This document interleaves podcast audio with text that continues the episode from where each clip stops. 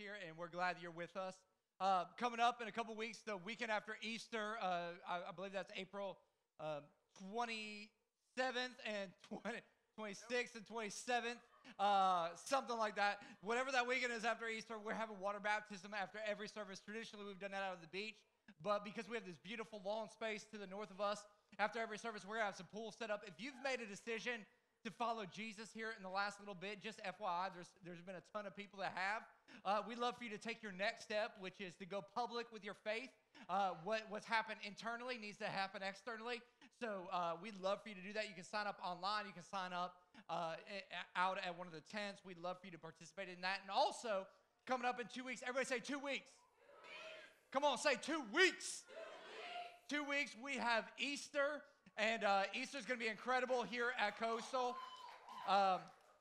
We actually have 6 services planned over Easter weekend, 2 on Saturday night, 4 on Sunday morning, with 7 a.m. being an outdoor sunrise service on the north lawn. We'd love for you to participate. If you haven't noticed, like, this service is pretty full. The next service will be pretty packed out, and so here's what I know is a lot of people that don't know or don't have a relationship with Jesus come to church on Easter.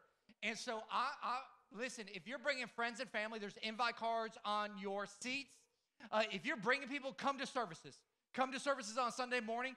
If you're not bringing people, come to church on Saturday night.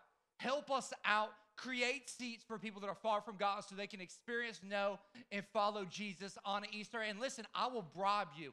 On Saturday night, man, we're going to have bounce houses. We're going to have pizza. We're going to have ice cream right after our 4:30 service, right after our 6 p.m. service. So if not for any other reason other than free food and ice cream and entertainment for your children, okay? Come to Saturday night.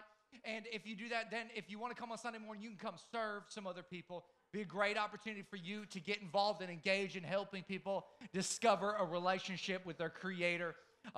Take invite cards, invite everybody. I promise it will be good. In fact, 72 to 75%, according to some research studies that I've seen, said that basically three out of four people that if you would invite that are your friends to Easter, they would come with you. And so it's a great opportunity for us to share the message of Christ. But today, everybody say today. That wasn't everybody. Everybody say today. Today we're finishing up our series, 5-Star Life. We got a special guest with us next weekend. You'll just have to show up to see who it is. But we're going to finish up today.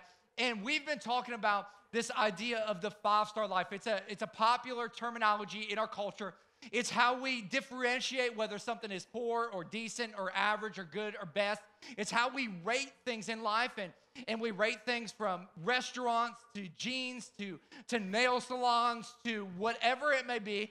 And we're constantly looking for the best things in life because I've yet to meet anybody that's like, hey, let's go find a 1-star restaurant and get food poisoning. Like nobody's looking on Yelp for that place. So we've been rating some things over the past couple of weeks. So on your seat is a card that looks like that. It's if you'll take that out and wave it in the air, wave it in there. Come on, come on, come on. Everybody wave it in there, wave it in there. I want to make sure you're alive, you're here. I will wait. I've got like 40 minutes. So not only that, but it's creating some airflow in here. So, okay, good. So there's some ratings on there, 5-star, 1-star, 2-star, 4-star. We want to rate some things. I want you to tell me what you think about this particular thing. How would you all rate country music? Country music, country music. Come on. Come on, 5. There's some 5 stars. Kind of a mixed crowd here. We got some low ones, and then we got some 5s. Okay. Some people that have taste in music, some people that don't. I won't tell you who you are, but based on my rating, you can kind of decide. Okay, how about this one? How about this one? Your shoe game. Your shoe game. How would you rate your shoe game? Mine's 5 stars. I don't care. Mine's 5 stars. Some people. I've seen some of your shoes that are rated at 5 stars. I know that's not true. Okay, cool. Okay, how about this one? How about this one? Coke fans. 1 star. Not like cocaine. Coke. Like soda. Man, well, this is an unhealthy service right here. Right here is an unhealthy service. 1 star, I don't like soda. Okay. How about your cooking skills? I have no cooking skills. Man, there's some good cooks. I need some invitations to dinner. That's what I'm seeing right now, some invitations to dinner. How about the Miami Dolphins? Miami Dolphins.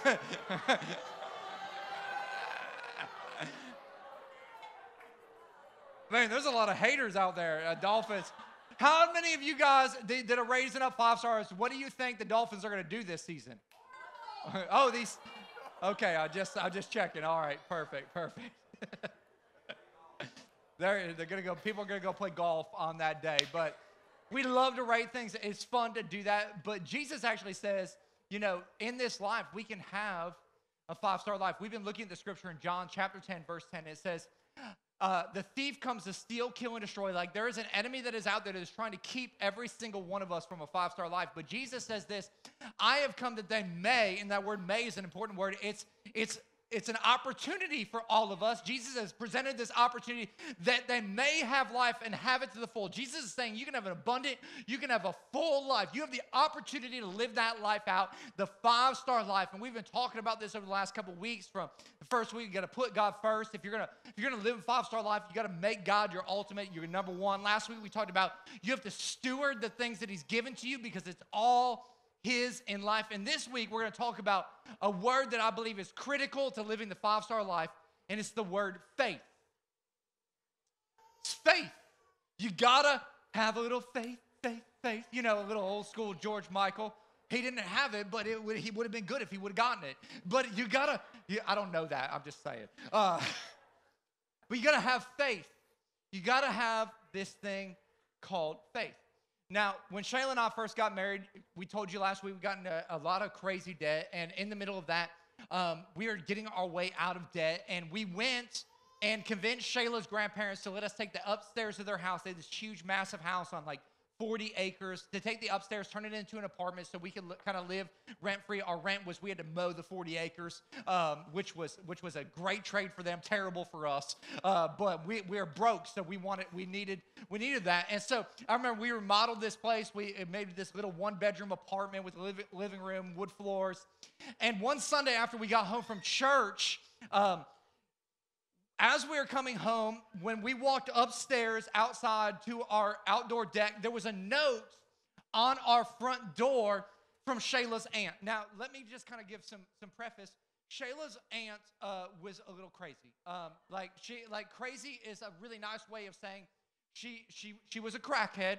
Not like just saying she's crazy. No, she actually was a crackhead. She's on a lot of drugs, and so we saw this note on our door that she had stopped by our place, and she left a note and said, hey, I stopped by your place, and I immediately thought, what did she steal? And then the note said, hey, just wanted to let you know that your pet snake is out. And I'm like, she is tripping, Shayla. Like, she's seeing snakes and stuff. She must be on like some PCP or something.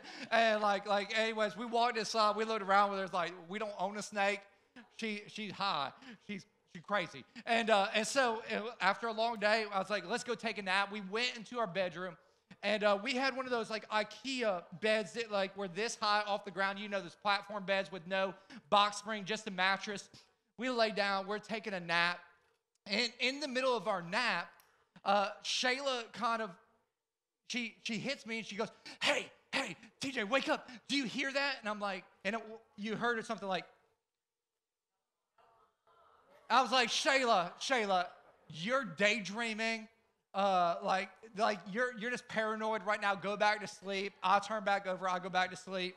And like a couple minutes later, she's like, TJ, do you hear that? And again, it's, you know.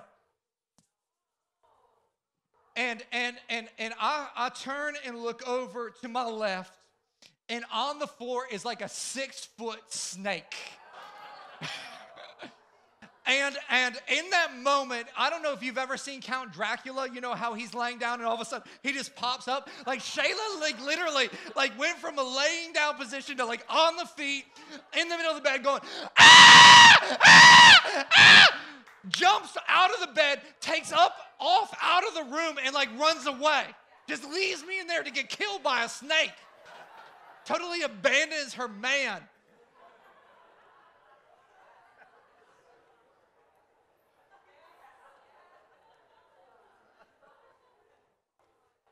And so I jump out of bed, and I just grab the snake. And I start running out of the house, and as I'm running out of the house, the snake like wraps its tail around a stool, and like I'm running with a snake that's holding onto a stool And I'm like, get the door! Get the door!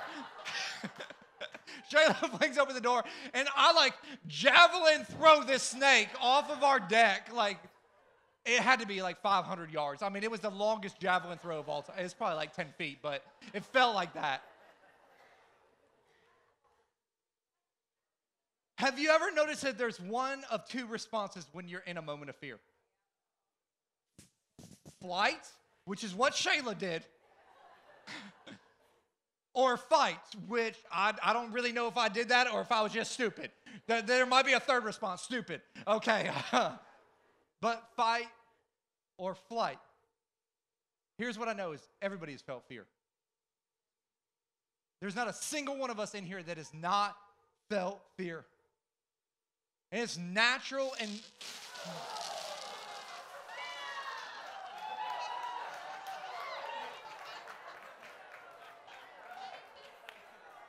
That wasn't supposed to happen right there, but yeah, that did actually terrify me. You have to watch that back on video.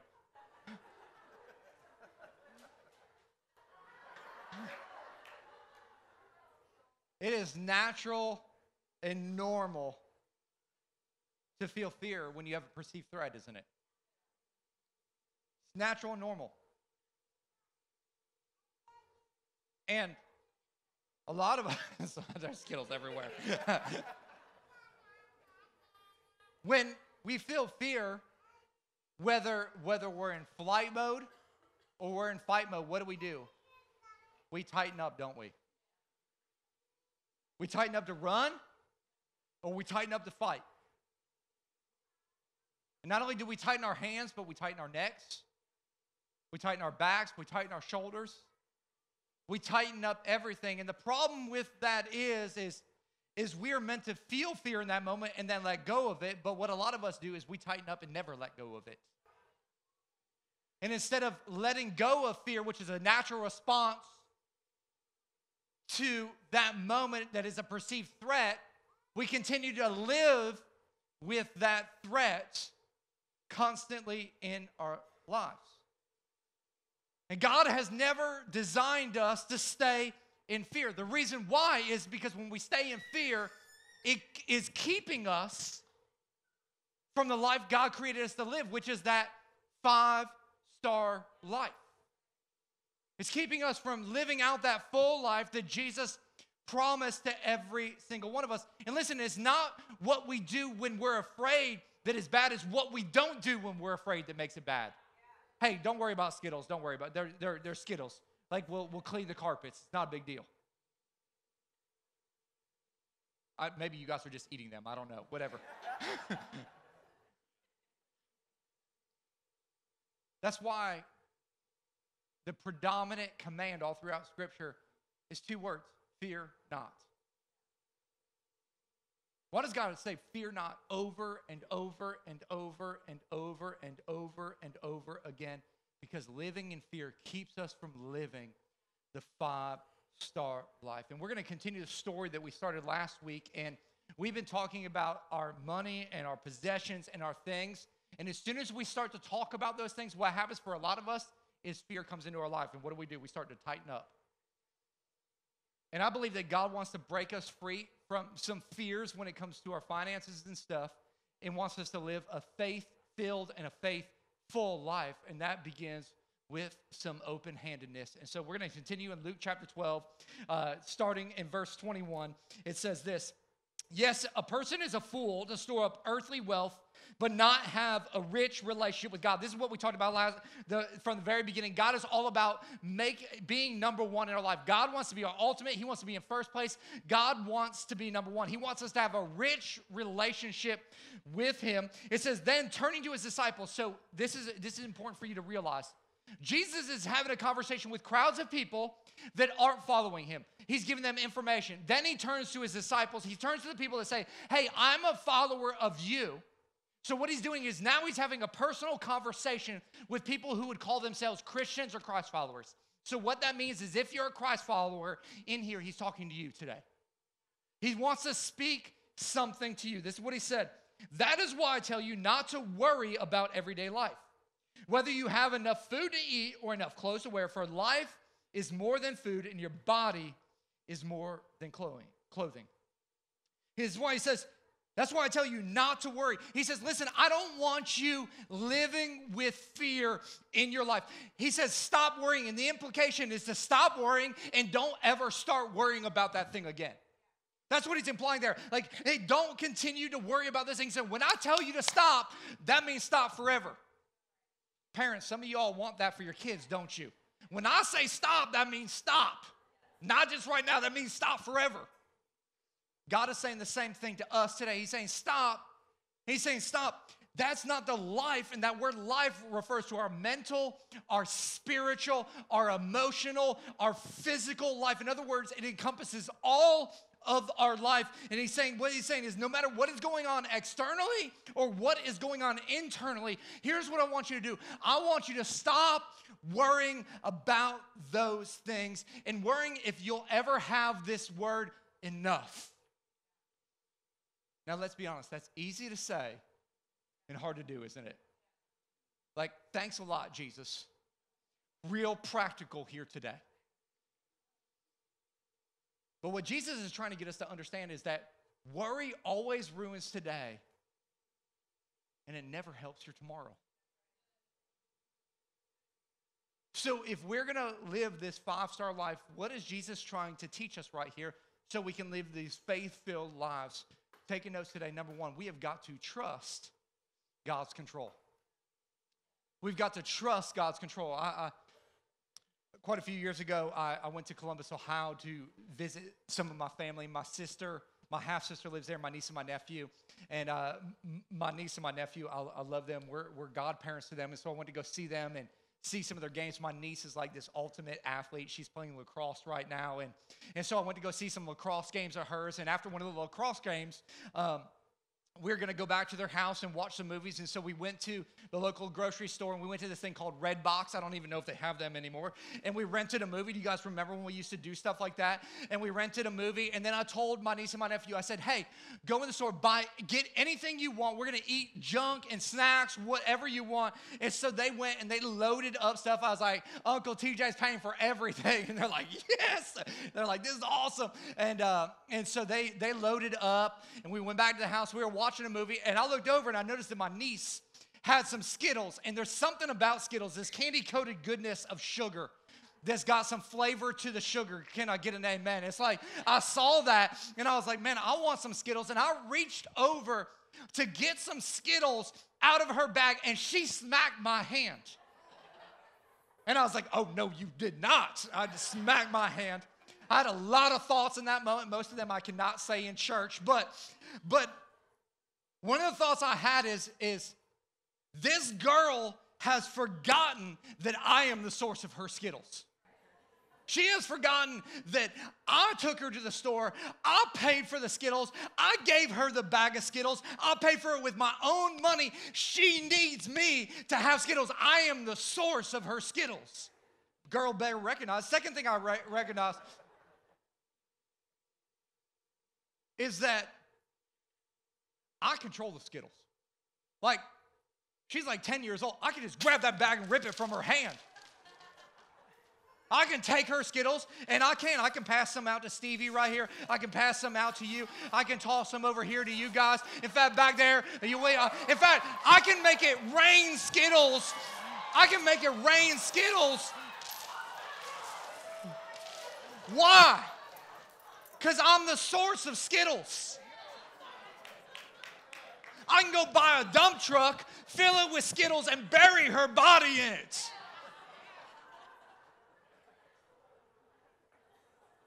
Girl better recognize, what's up? Uncle TJ's in the house. Yeah.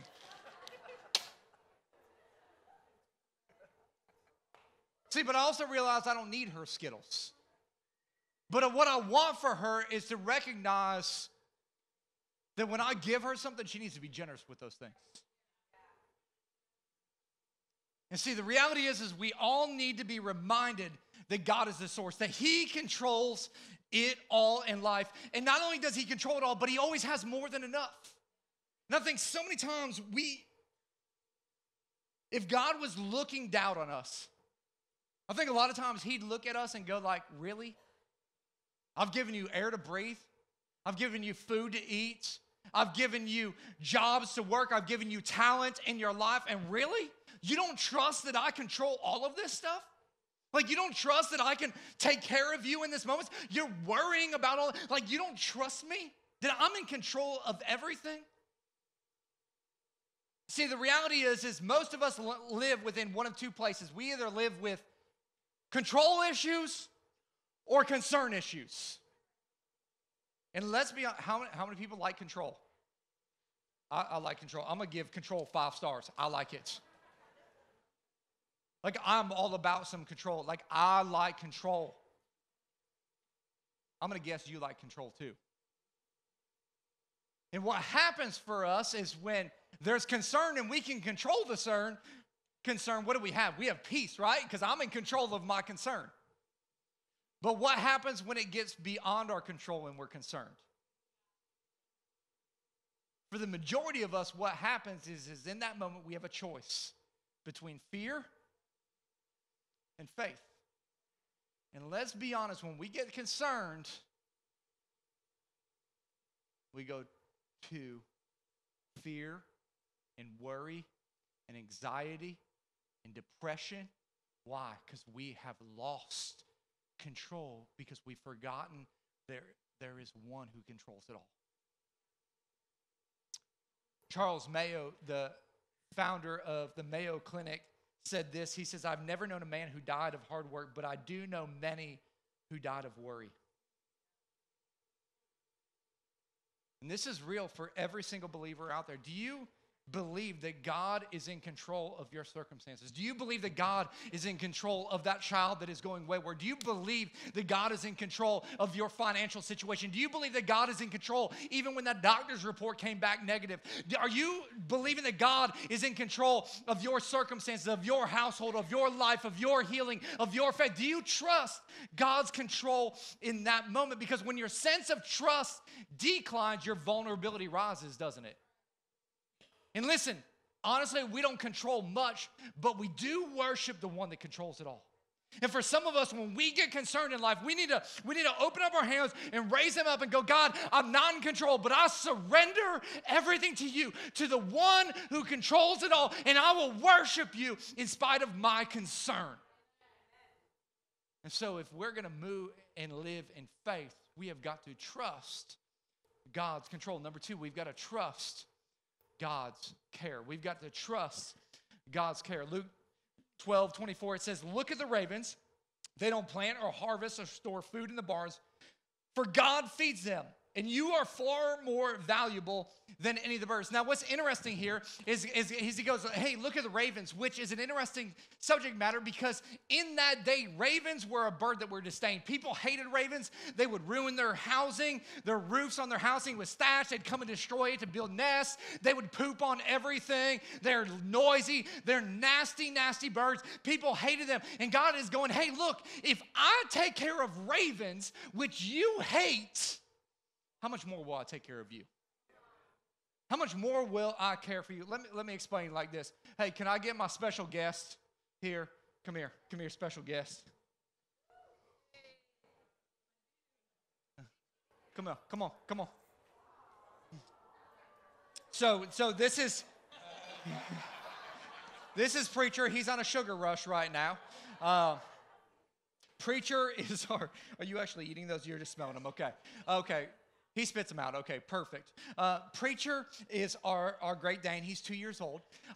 Hey, Preacher. Can you? Hey, dude. I know that there's Skittles here. Can you sit down for me?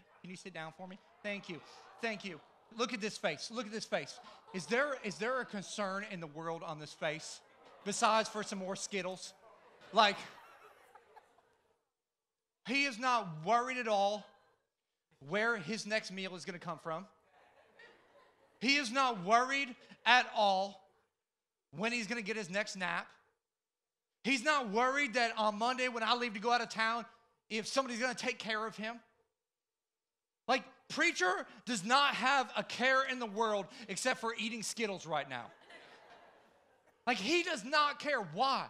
Because he has a Father who cares for him, who feeds him Skittles, takes him on walks, bathes him periodically. Like, he's not concerned for anything. See, you have a heavenly father. Here, go with mom. You have a heavenly father that cares for you. Cares where your next meal is going to come from. Cares where your next paycheck is going to come from. He cares about it all, and yet so many of us are worrying. See, worry is a down payment on a problem you'll most likely never have. And a lot of us have been putting down payments on things that we should never be worrying about. And we're so worried about all of our stuff, and in the end, God cares. Not saying that we shouldn't work hard and do diligence and do all of those things, but God cares for you. We need to trust his care. Continuing on in verse 25, it says, can all of your worries add a single moment to your life? And if worry can't accomplish a little thing like that, what's the use of worrying over bigger things? Jesus is saying, why are you trying to increase your life by worrying? Because worrying does not add to your life, it actually subtracts from it.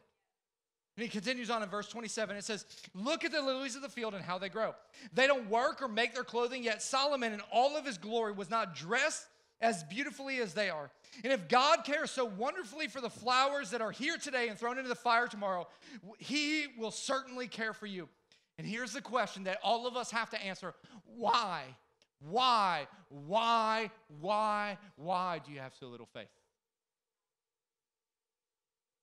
If God cares, what's funny is he's talking about the lilies of the field, and then he refers to fire, and that word fire there is in reference to the way that they would cook. And so what would happen is when they were cooking their food, they would have to have fuel for that fire. And so what they would do is they would go out into the fields and take down the grass and the lilies of the field and use it as fuel for the fire so they could eat. And what they're saying is if God cares so much to keep refueling those fields for you, if he cares that much about those lilies and drapes them up, how much more does he care for you?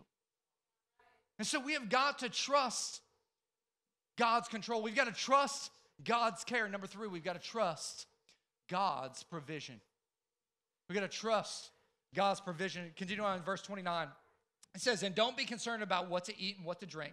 Don't worry about such things. These things dominate the thoughts of unbelievers all over the world, but your Father already knows what you need. What he's saying right here is he's saying, listen, worrying is what people that don't know about a relationship with God do.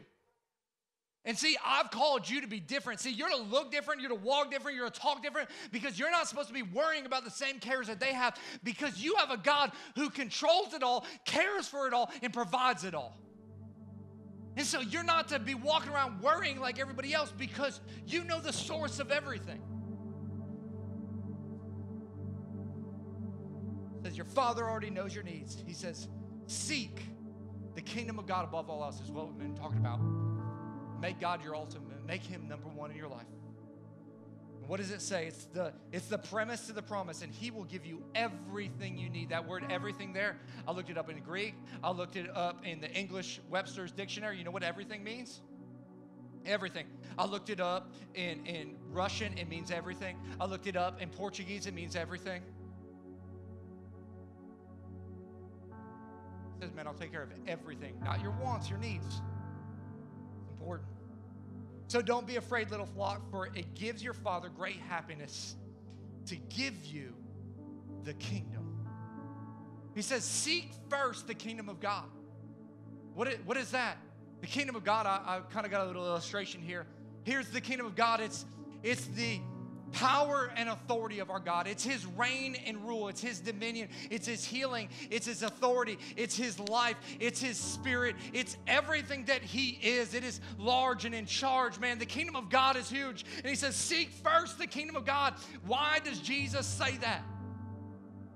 Because God has a kingdom, but you also have a kingdom. It's your kingdom.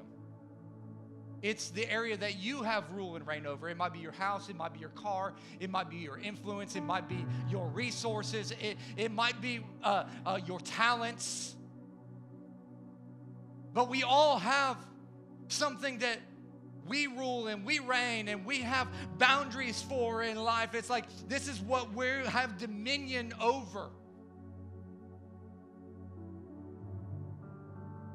And what God is saying here is he's saying, listen, you all have your little kingdoms, but there is a kingdom that is far greater, far larger, far more important than your kingdom. And how you seek first my kingdom is you surrender your kingdom to my kingdom. You go, you know what, I'm not going to hold on to my boundaries. I'm not going to hold on to my things, but I'm actually going to take my kingdom and submit it to the kingdom of God. I'm not going to hold tight anymore to what I can control, but I'm going to give it to the one who controls it all. The one who has rule and reign and dominion over everything. I control very little, but I can worship the one who can control it all.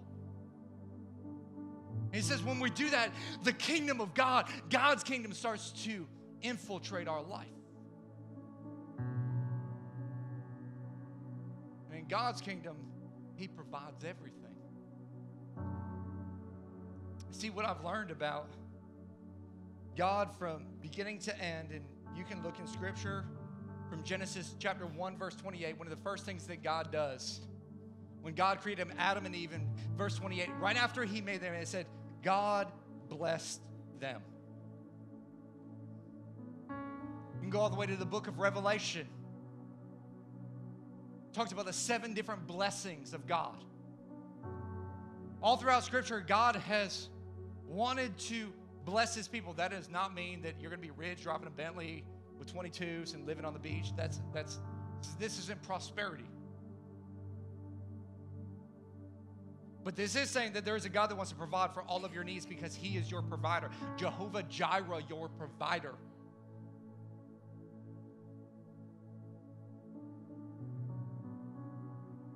And I've learned a lot about this, about father and son relationships. We have a son that just turned 1 year old. His name's Alexander. He's my boy.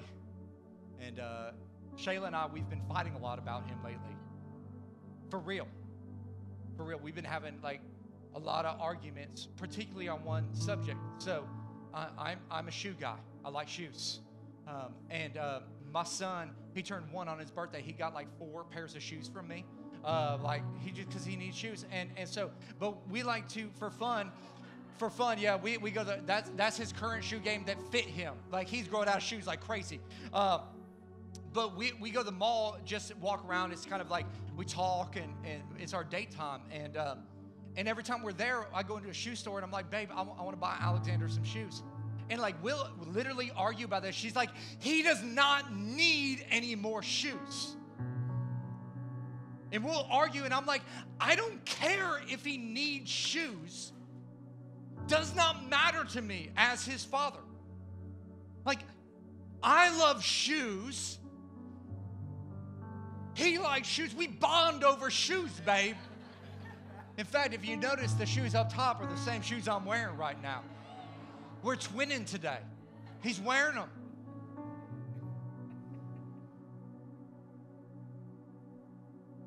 And she's like, he doesn't need shoes. And I'm like, it doesn't matter whether he needs shoes. I want to give him shoes. Why? Because it gives me great happiness to give my son things that I love. Just like it says at the end of verse 32, for it gives your Father in heaven great happiness to give you what? The kingdom. To give you rule, to give you reign, to give you authority, to do all of those things.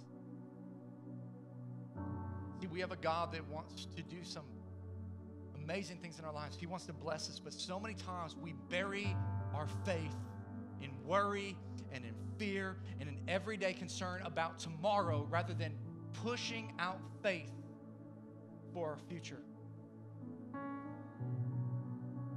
And 5-Star Life begins with trusting in faith. It means seeking God first. And if you were to look 2 verses later in Luke chapter 12, verse 34, God wants your heart, but what he knows is there's something that's tied to your heart. He says, for where your treasure is, there your heart is also. And as a church, my goal as your pastor is to get you to take your next step of faith. To take that step of, God, I'm going to trust you a little bit more in life. And so we've been talking about this five-star life, and I'm called to challenge you.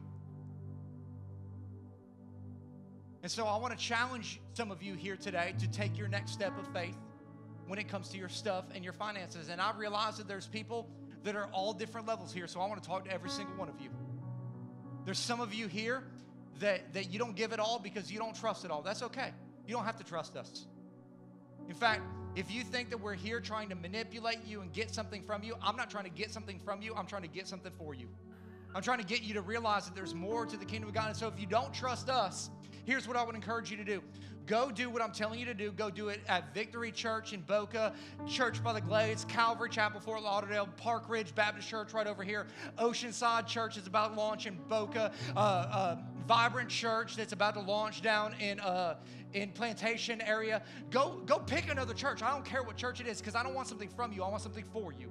I want you to experience the blessings of God, but it starts with you taking a step of faith. And so if you don't do anything, here's what I would tell you to do. Some of you that don't give it all, start giving occasionally. What does that mean? It means there's people that go to church, and if they like the message, they go, oh, that was a good message. Here's 20 bucks. Oh, they played my favorite song. Here's 20 bucks. You're people that give occasionally. Listen, I'm not knocking you. I'm just being honest with you. That's where you are. That's your faith level. If that's your faith level, I would encourage you to take your next step, which if you give occasionally, then what you should do is take your next step and give consistently. Go, you know what? I'm not going to give based on what I like. I'm going to give based on the fact that God is good, and I'm going to give consistently. And so I'm not going to just give 20 bucks when I think it's good. I'm just going to set up reoccurring giving and give consistently because I want to be a part of the work that God is doing. Do you know that since we moved into this campus, 500 people have given their lives to Christ? 500. Average church in America is 2 a year, 5 months, 500. Get some of that. You can be a part of that or you cannot. It's up to you. If you give consistently, I want to challenge you to give proportionally. What does that mean? It means tithing. It's percentage-based giving. It's saying, God, hey, in fact, you're not even giving. It's actually returning to God what's already his. God owns it all. And he says, return to me the first 10%. Malachi chapter 3, it's in your notes. You can read it. It actually says he'll rebuke the devourer if you do that. It's up to you. I'm just telling you where you're at. Take your next step. And if you're a tither in here, I want to challenge you because all of us need to be challenged to take your next step, which is generously.